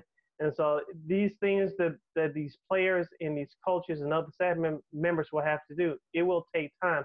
And I don't think they would have had the time to do that and uh, be prepared for from four preseason games down to two at the time. So uh, it would it would have been strange there. So this uh, with these new uh, protocols that, that that we know of already, these will give uh, staff members and players and coaches time to adjust. Now, heaven forbid something happens on going on the other side, then the, the, they'll move the season to perhaps October or what have you. Hopefully, it doesn't get to that point, but I'm still pretty confident. And I've been saying this all along since NFL had time on this side. I think as of right now, I, I'm still pretty confident and hopeful that the season will start on time. Yeah, look, I'm I'm at kind of like an eight or nine, which I've always been there. I mean, like like we've been saying, Sid, that this, you know, the one thing that the NFL's always had on their, their side is time. And look, I mean, you, I mean, there's already been one player that said he's gonna sit out now with good reason. I mean, he's a doctor, Lawrence Duvernay Tardif, I think I, that's his name. He's yep. one of probably one of the most you know talented uh linebacker, well, uh, offensive lineman, but he's also a doctor in Canada. And he said, "Look, I'm I'm paraphrasing what he said, but uh, he's he posted on his Instagram that look, I can in good conscience play, and you know the safety and everything. I'm, I'm look look he's you know I'm sure you know he's seen a lot what's been going on up in Canada. You know they've been able to kind of contain it up there. I don't know if we'll see if we see it here here with the NFL players. I don't know, but at least so far, they seem to be you know comprehensive testing, you know daily testing, and no preseason games. I mean that's a bummer for some of the the later round guys or the practice squad guys, but it's something they had to do to sort of see what happens in case you know things you know go haywire again. Um, and I just saw came across the wires that um a trainer for the Vikings who's supposed to be doing the infection control, he now has the virus. So that that's another sort of blip in here and you know, I mean, look, Kevin Harlan, and I think a lot of people looked at him, you know, said you know it was crazy for what he said that they may just shorten the season and then just let him do divisional games. I don't see that happening, but again, you know, we're not doom and gloom here, but I think we got to be realistic. And again, we'll see what the NFL does. I mean, there's, there, I'm sure there's not going to be fans. They're going to be pumping in the network's probably going to be pumping in crowd noise. You may see mm-hmm. virtual fans in some of these newer newer stadiums. So, I mean, it'll be see what the NFL does. I mean, they probably I'm sure they're going to see what baseball does, but I think they need to call and maybe they probably need to call the soccer people and see what they've been able to do. yeah, yeah. I mean, I I agree. Um, and again, it, the concern for me is just the lack of communication from the NFL. I mean, it, it, like you guys said, they've had time, and the fact that they're not, you know, more forthcoming with plans and things of that nature and policies and mandates, even more so than they have been, um, just a little concerning for me. And you know, my, my, my scale has been about a five or a six. Um, I I mean, I I really I'm not trying to be pessimistic about it, but I, I, again, I think I'm, I'm trying to think of it through the mind of a player, and you know, players need reassurances, and they they just haven't gotten a lot of those in recent weeks and months. So unless you know things dramatically start changing within the next few weeks here, and I'm not saying that they can't, um, but we're we're in training camp mode now, people. You know, we're in training camp mode. You know, we we would be in preseason mode within the next two to three weeks here. So it, it you know, the, the NFL has got to get on the ball here and, and, and start reassuring these players and these teams. Otherwise, I think, you know, uh, maybe a game or two or three or four could be in jeopardy. Yeah, I mean, look, I like I said before, like I said, it's gonna be interesting though. I mean, you, you look at I think the last, you know, the last test I think they have for the whole league, I think six players they were they've been put on res- the reserve COVID list, you know, because apparently at least a few of those six have tested positive. Um, now that that they've actually have asked uh, players that they attend like high high I guess like events I guess like you know where there's a lot of people they're gonna they're not gonna get paid. So they're, they're kind of been trying to kind of like do like the NBA's doing, but without necessarily putting them on a bubble. Because I don't think they'll be able to do that in the NFL with all the how big the rosters are and you know and everything. But uh, look, it's good. Look, it's gonna be interesting to see what the NFL does if they have to do anything. I'm, I'm look, I'm sure. Look, you know, Roger Goodell and you know the Players Association and everyone else, they've been keeping their noses and their ears to the grindstone. And again, we'll see what happens. It, it, like I said, it's gonna it's gonna get very interesting because I, I just think that at this point, look, I mean, timing and everything else, uh, we'll, we'll see. Yeah, we're less than a month and a half away from the season opener between the Chiefs and the Texans on September 10th.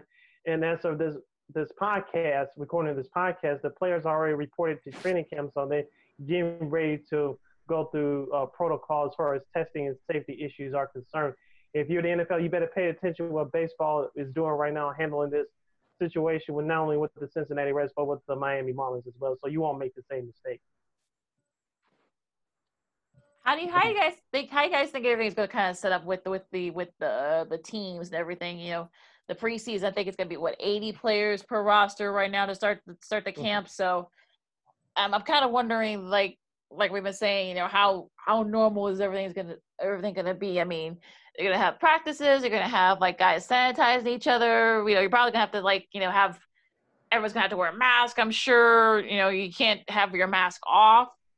And you probably have to keep Lysol and hand sanitizer like everywhere. I mean, we all saw what Anthony Rizzo did, you know, in the Brewers yeah. series, you know, keeping, yeah. you know, having hand sanitizer in his, in his, in his pocket. So, again, this might be something that we're probably going to get used to seeing.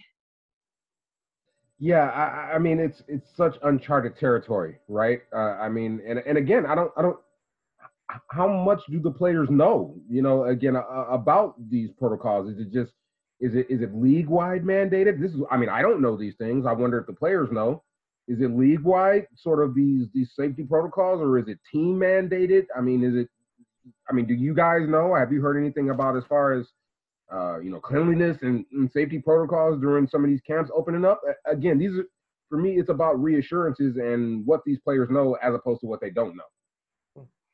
As far as we know right now, uh, play, players will get tested every day. If there's a five percent or above test rate, they'll continue to test every day. If it goes below five percent, they'll test the players every other every other day. That's what we we know right now. But we were discussing this for the last couple of weeks, Lakina that everybody's not can won't be in the building. You, I'm sure you're going to have the offensive players on the field with the coaches uh, during a, a period of time. You have the special teams out on the field for a period of time, the defensive unit out on the field for a period of time.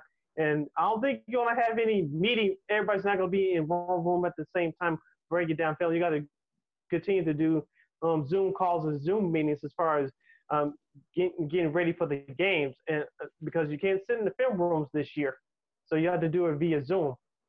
Everybody's not going to be in the building on the one room at once. Also the sidelines too, like we like we talked with Mark our good buddy Mark Grote about it yet uh, last week. You know, is he going to be allowed to be on the sidelines? Is anybody going to be allowed to be on the sidelines? And they have to do like the six feet thing, like those long microphones that they be using. If you look, if you look at the NASCAR, well, actually all the auto racing events, not just NASCAR, but I think NHRA they do it, and I think believe Formula One they do it as well. They do like the long boom mics, like in the front, to sort of like keep it apart.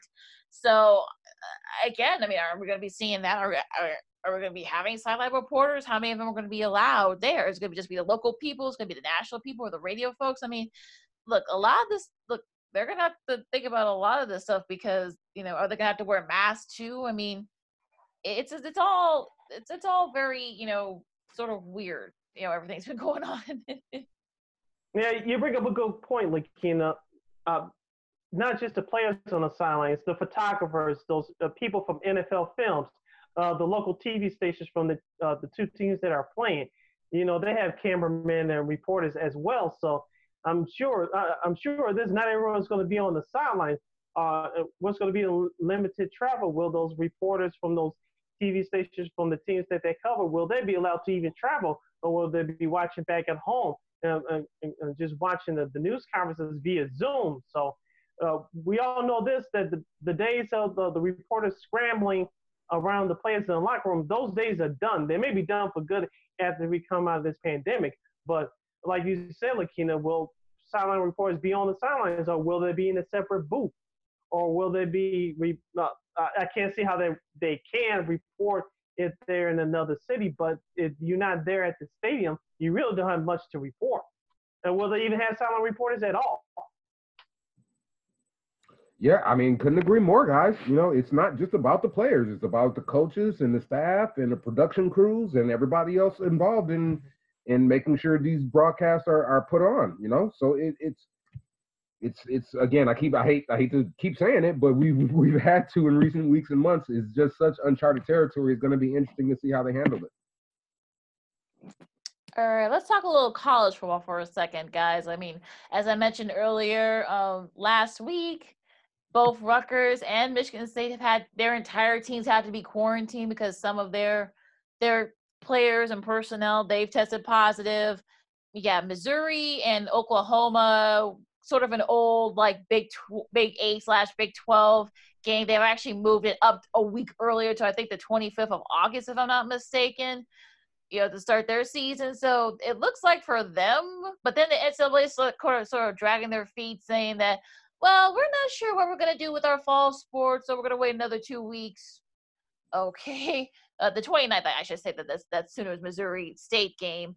It's Missouri State game, I should say. So that's the F, Missouri State's FCS. So, you know, now they've moved back to the August 29th. And now, of course, you know, this AA, they're dragging their feet again, you know, saying, well, we'll wait another two weeks before we decide what we're going to do with their fall fall sports and their fall scheduling. So I know you guys will have a lot to say about this, especially you, Jason. I'll start with you. What do you think?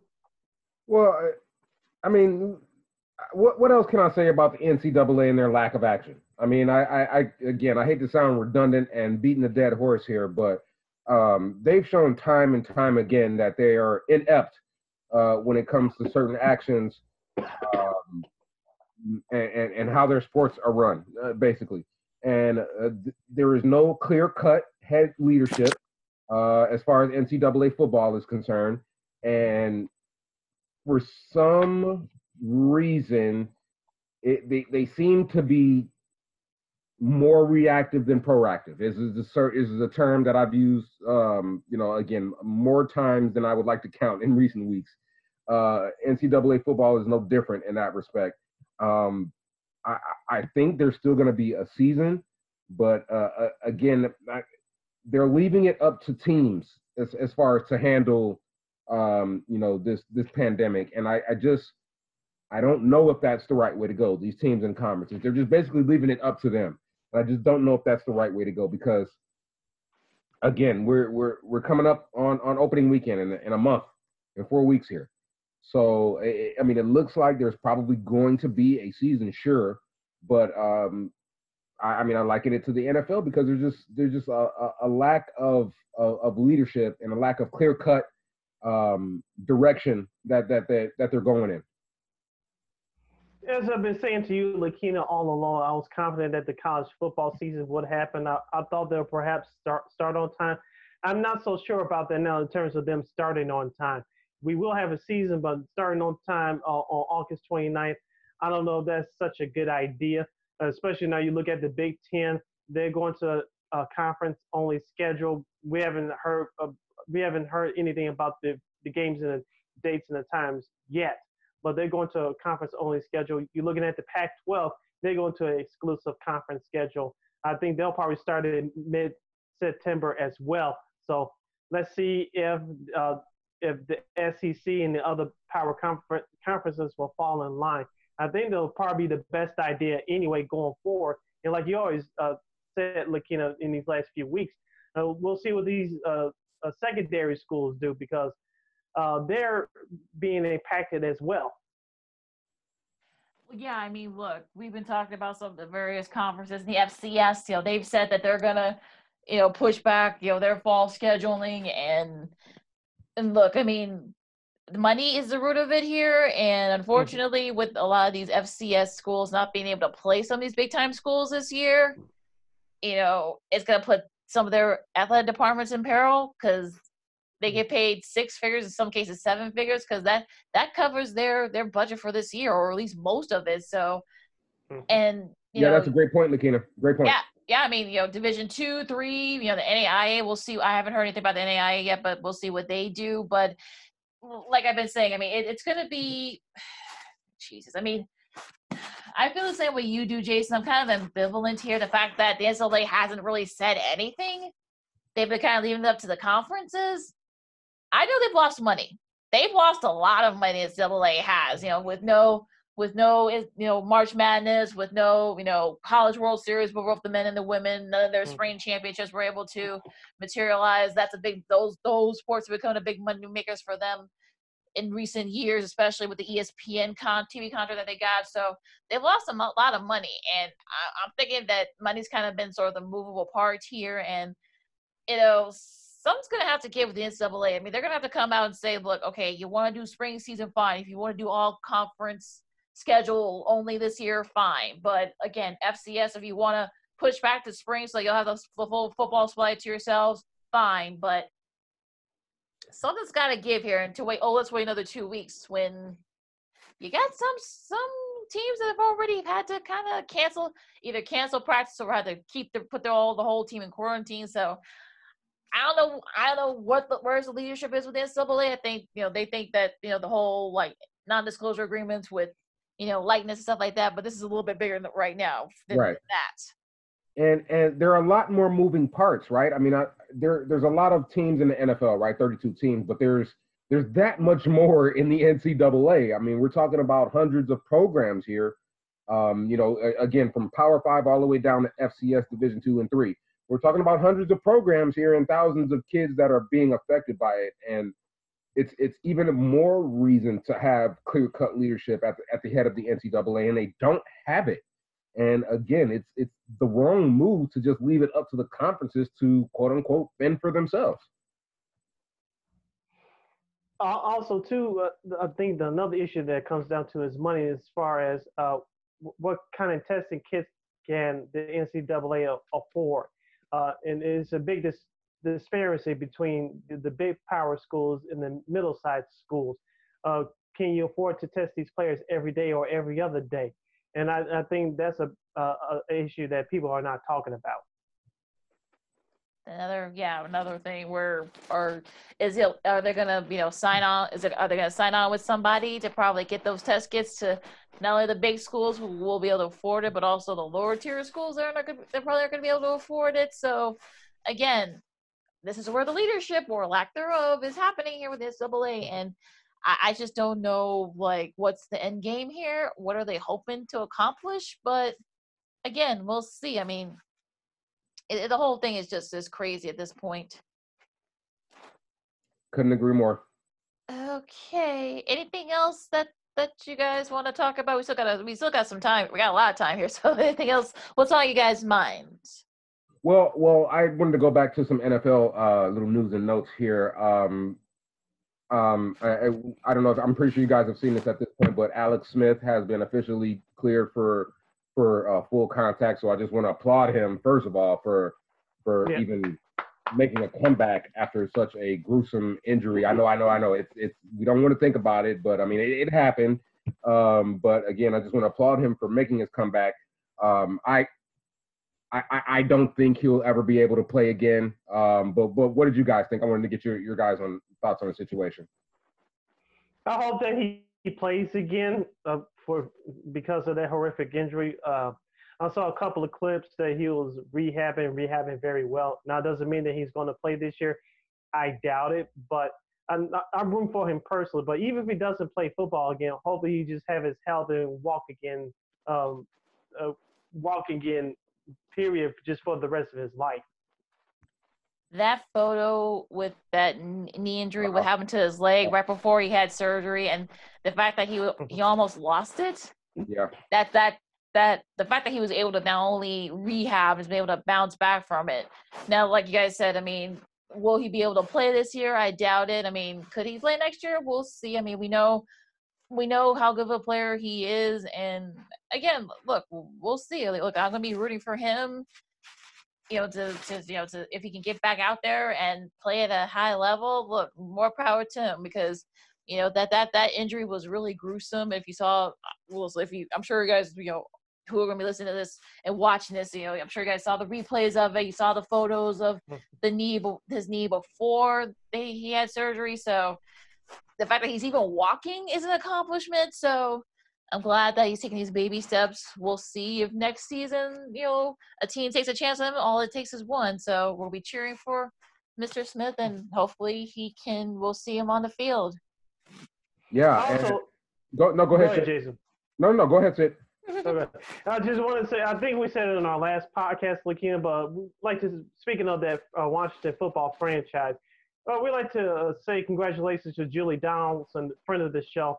Now she's the uh, vice president of uh, media relations for the football team. She'll become the first female um, broadcaster to be part of an NFL radio game day coverage. Yeah, congratulations to her, and right, and, and again, friend of the show. Um, it's just I you know I, I feel a little famous vicariously through through. we all do. Yeah. Yes, yes, yes. Her once, but no, that absolutely. In all serious though, congratulations to her. Um, big big big time hire, and you, you know I. I don't, I don't want to take that opportunity to say anything negative about the Washington franchise um, because I mean I, I, I think it's reactionary as well a little bit, but but but I'll I'll digress. You know I I want to more so congratulate her on um, on acquiring that position. All right. So, what do you guys think about some of this other stuff that's been going on with the social injustice? I know you haven't had a chance to really comment on it, Jason. See what you know some of these, some of these teams, you know, some of the, especially on the college side. You know, we saw with Chuba Hubbard from Oklahoma State. We saw with Kylin Hill, who got the key to the city, uh, from uh, who's from Mississippi State, who was from Columbus, Mississippi came out and said, "Look, I'm not going to set foot on that campus until you guys get rid of that Confederate flag." They've done that. Last week, he got the key to city. Uh, Marvin Wilson, who is one of the top linebackers in the country from Florida State, calling out his new coach Mike Norvell, saying, "Look, you didn't tell say anything to us about George Floyd, and you know, thankfully that does it's you know he's actually been able to talk to some of his guys and." You know, seeing some of these, you know, the players, you know, we saw it on not just football, but also basketball. We've seen the protest and also the coaches. So, Jason, this is you haven't had a chance to really talk about it. What do you think about all this stuff that with athletes being more involved in the social social injustices? Well, it's it's uh it's hugely necessary um in in this day and age and times that we live in. Um you know, 20, 25, 30 years ago, I can understand why a lot of high profile athletes did not do more things like that. It, it, it just probably more so wasn't something on their radar to do. Um, but this is a different day and age, and and I think it's again, um, I use the word necessary because I I think it's the right word to use. The, there has to be a voice for a lot of the voiceless, and um, these athletes can be that voice. They can use that platform to to speak for those who can't always or don't always speak for themselves. And um, I, I, I like the fact that it hasn't just been black people that have been behind this movement. Um, you're actually starting to see it across sports and across the world. Uh, a lot of support for that. So that is something uh, that that that gives me a little bit of hope um, be, because that is also needed. It can't just be us talking about it. It can't just be us during the protest. It can't just be us on the fro- forefront of this thing. Um, you know, to be quite frank about it, we have to have white and and our other fellow brown people behind us because we're not gonna get anywhere if we don't. Um, you know, it, it, it I also thought what Le- LeBron James said something so poignant the other day that it's uh, th- this is not just a movement. This is a lifestyle. This is something that um, that has has been important to us for years, for decades, for centuries, and it's it's not just a one-off thing for Black people. This is something that is every day, every minute, every second of of lifestyle for some of us. So, um, I I, I think there could be more done from some of these leagues to support these movements, but I, I you know I I won't take up a whole lot of time talking about that, but I think there are certain right steps that are being taken. Um, so that is a positive, and that is something that we can look forward to and continue to look forward to. As I said before, change takes time. It does nothing happens overnight, good and bad. Uh, I, I, just want to say that many of our um, uh, media colleagues and people that we watch and listen to, uh, everybody, including us, was talking about the murder of George Floyd, and rightfully so, because we didn't have any distractions going on. Last Dance was over with. There was no music artists with um, with new music coming out being blasted all over media. We didn't have Hollywood um, throwing some new movie at us to go see in theaters uh, for that weekend because all everything has been shut down. So everybody has been forced to deal with this and talk about it. I want to see how many of those those media personalities, both TV and radio, uh, during these weeks and months ahead, will you still be talking about this because it's it's popular, it's hot on the heat right now. Or will you be talking about this after the November election of uh, of our U.S. Uh, president, whether it be a re-election or a new guy in office? Will he be talking about this around Christmas time? Will he be talking about this once 2021 gets here? Will he be talking about this uh, at this point next summer, next year? So this is what well, I'm um, I'm waiting to see. Will this movement keep keep uh, going in the right direction? The players are going to speak out about it, no doubt. But I want to see other media personalities, especially the ones that don't look like us, we continue to to put out this message. It doesn't have to be every day, but can give it a mention. Uh, will you be still be doing stories or features about this? Um, th- I, am waiting to see how that happens. It's easy to jump on the bandwagon right now because you don't want to be the one one being called out. Yes, some people are going to do it because it's trendy, but I want to see how many people will, will stand uh, once this blows over. Excuse excuse my French, but we all know that George Floyd, of course, it's still not the, it's not the number one news right now, but will it still be in America's conscience outside these athletes, in particular after the November election? Once we get into January, February of next year, and and and months and perhaps years going forward, where people that normally don't talk about this stuff, will they still be talking about it? It's easy to do right now, but will it be doing it in the weeks, months, and perhaps years ahead? Yeah, I'm with you guys. I think look, is this like I said, voting? Voting is the key here. Are you mm-hmm. are you gonna be voting this November? You'll be able to look here in Illinois where we live, you know, we're gonna you're gonna be able to do mail-in ballots if you want. We also have early voting, so mm-hmm. I, I look. I want people to sort of like make sure that's where it all starts. It all starts locally, and you can't you can't bitch about change unless you are willing to help make the change. And you can't belittle somebody just to uplift yourself. I'm talking to you, DeSean Jackson and Stephen Jackson, and you know the rest of you knuckleheads that feel like you should dis- disintegrate, discriminate against Jewish people to try to lift you your people up. You can't do that. Because boy, that is one of the dumbest, most ill-timed, knuckleheadish moves I've ever seen in my life.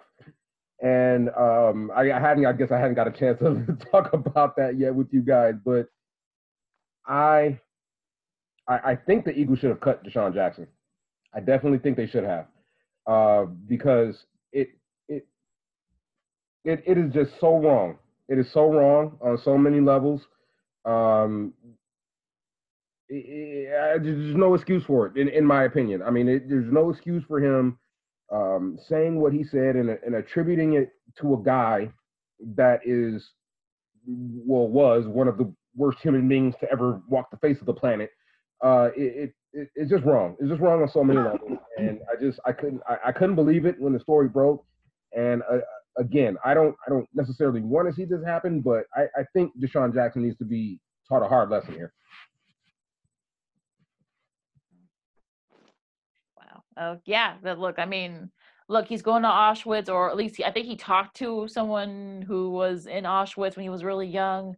So hopefully, I think edu- like like we were saying, like education and also nuance. I think that's what we want, especially in these times, because I think you saw what happened. You saw what happened in some of these ballparks. I mean, a lot of guys kneeled. So, you know, let, let's see if you know we see more more you know we'll see what the leagues do. We'll see in terms of diversity and, and whatnot. We'll see if I know some schools have already said that they're going to give their their students a day off, and I know like some teams have already said they're going to give their their players days off. You know, when the election rolls around in November. So we'll we'll see what happens. I mean, you know, like I said, like we've like we've been saying, any nuance, and that's what you want. Yeah, it's easy to talk the talk, but can you walk the walk? It's easy to post something on social media, but put action behind those words. We all have to do that. Yep. All right, Raheem Mostert, who's the talented run, the talented running back for the 49ers, just got an extra an extra raise. If we reworked this contract. He's not going to get an extra 250 grand. Yeah. Well, congrats to yeah, congrats to him. He had a great season last year. Uh, he had a great NFC Championship game last year against the Packers. Uh, he didn't have a great Super Bowl, but he was not the reason why they lost. So uh, I know there was rumors about that that he was uh, trying to request a trade, but but he got what he wanted, and congrats to him. So San Francisco's going to need him this year, but they're also going to need that quarterback to step up, and which leads into that head coach Mike Shanahan, uh, um, Kyle Shanahan. Sorry. So uh, it all starts with the head coach. We'll see what, what happens now that you're not longer the hunters, you're the the hunted. Yeah, couldn't agree more. I mean, you guys hit on on all the points I wanted to hit on. So yeah, absolutely, congratulations to him. That NFC West is going to be stellar this year That may be- top it- top that, to that bottom. NFC West may be the toughest in in, in the league. I mean, uh, that- the NFC South is going to be pretty tough. I know that. Um, let's see. I'm I'm trying to think of. Yeah, I, I mean that that NFC West is going to be a gauntlet. What do you guys think about that? Just just really quick. Oh, it's good. It's, oh, it's gonna be a it's gonna be a dogfight. That that listen, that's good. It's gonna come down to. Yeah, look, it's it's gonna like I said, it might come down to the final games of the season and the divi- within the division. I mean, look from top to look, I know I know we we we we talked about it a few minutes ago, but I know a lot of people want Jamal Adams. Like they they think that takes the Seattle over the top, but those other three teams, especially even Arizona, they they'll they I think they'll be right there competing for that one of those wild card spots. I think. Yeah, I, the only uh, the team that I'm looking at that could have some trouble is the Los Angeles Rams. Of course, they cut Todd Gurley; he's in Atlanta now. You still have two wide, stud wide receivers, one coming off an injury in Cooper Kupp. You still have Robert Woods on the other side, but who's your slot wide, uh, wide receiver and who's your running back? Uh, I, I, I I don't know what's going to happen right there. I, I question that. Is Jared Goff your franchise quarterback going forward? At least according to the contract that you signed up before this time last year? The answer is yes. So we'll see if Jared Goff can what can he do without a stud running back on his hip now. Uh, Arizona, you know I've been beating the drum of Arizona for this whole entire offseason. I like Kyler Murray. I think he's going to improve from year one to year two. We'll see with uh, Cliff Kingsbury now entering his second year as head coach. Uh, will, will, be, will he be able to do? Uh, their defense, they've drafted Simmons out of Clemson um, uh, with their first round pick. Um, they, Patrick Peterson, their defensive back, is old, but uh, they still have Chandler Jones who can rush the pass. He's one of the best pass rushers in football. So uh, can their defense uh, be competitive enough to stay in games? We shall see. But I really like Arizona. Yeah, me too. I mean, I think they're going to surprise a lot of people in this league. Um, I mean, I you know I have to look at their schedule, but I I think they could probably win eight or nine games, and that'll that'll really have that division just up for grabs if that's if that's the case. Yeah, I, yeah, I agree. I mean, look, we'll see. The you know, the like I said, that West is going to be a dogfight. I think I think every team has their issues, but I think it's not to the point where they can easily overcome it. I mean, that old line is still an issue for Seattle. Um, so you just mentioned it. They still got a lot. The Rams still have a lot of holes. The 49ers, I mean, we'll see. They still got the if they got Super Bowl hangover, and you know the you know the, the Cardinals. I mean, look, they're young. You got a young head coach. Well, mm-hmm. again, we'll we'll see if they can. You know, look, they were right there in a lot of games last year. Even the ones they end up losing, most of those, some I think half those games they were right there. Came down to like the final couple of possessions. So, look, I know air. I know people don't want to pick Arizona because you know, but look, I I think Arizona could be right there. Like I've been saying, they could be right there for a wild card spot. I think they can. Yeah, you got the extra wild card spot now, so they they they have a, just as much as a good chance as anybody else with the nine and seven, perhaps ten and six record. Should the uh, they have one of those two, uh, uh, they should have a nine or ten win season. So why not? Yeah. Anything else? Anything else that tickles you know that that's sort of getting your your sports blood boiling? Nothing on my end. Um, again, I think we're all eyes are on Major League Baseball at this point. Um, you know, we it's it's a fluid situation. We got to keep our eyes on it. But um, if there are games, um, you got you got the Cubs and Reds coming up here in a couple hours. Jon Lester making his uh making his debut for the season. Of course, gonna uh, somewhat reunite with uh, old acquaintance Nick Castellanos out there from the mm-hmm. Reds. So that should be a little fun to watch. And and again, if there if there's games moving forward, um, I'm all for it. But again, it's uh the the the MLB, you know, the Major League Baseball world is is is got you know is, is got some explaining to do and some some problems to fix really quickly.